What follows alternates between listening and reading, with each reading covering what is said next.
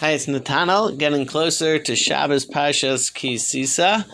We are, uh, we read about last week the different clothing that the Kohanim wear, that the priests wear when they do the service in the temple. One of the fascinating rules is that a Kohen who does service in the temple, missing one cl- article of clothing, what we call mechusar begadim, missing one of the articles of clothing, he actually has a very, very extreme punishment.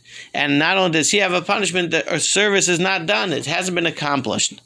Now, the clothing that the Kohen wears cover every part of his body from head to toe, basically, except for the hands and the feet.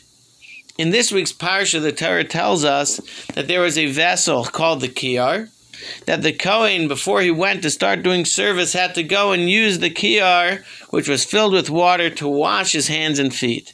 Hirsch explains that this is the opportunity in the process of washing his hands and feet. It's not because of dirty, not because they're not because of dirt. It's not because they're dirty, but rather wrapping them, so to speak, in the water prepares them as the clothing that they w- that they get so that the, that the, so that the Kohen could now go and start his work in the temple, his work in the Mishkan and the Beis Hamikdash, ready, fully clothed. The, the a Kohen says of Hirsch who does the service without washing his hands is is equal to missing an article of clothing. He's not fully prepared. There's an interesting imagery drawn in the morning. Every Jew has a mitzvah when he wakes up to take a washing cup and alternating right, left, right, left, right, left, wash his hands.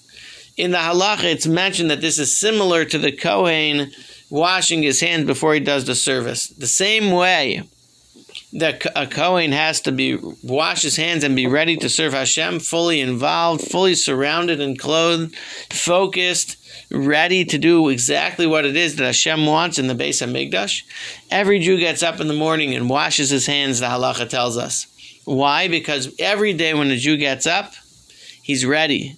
What's he ready for? He's ready to serve Hashem with full focus, full engagement, all of his body, head to toe.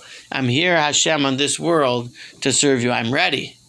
That's what we announce each morning with our washing. We're like a Kohen doing the service in the temple. Ready, ready, ready. Here we go. We're ready to serve you, Hashem, each and every day with all of our heart and all of our soul.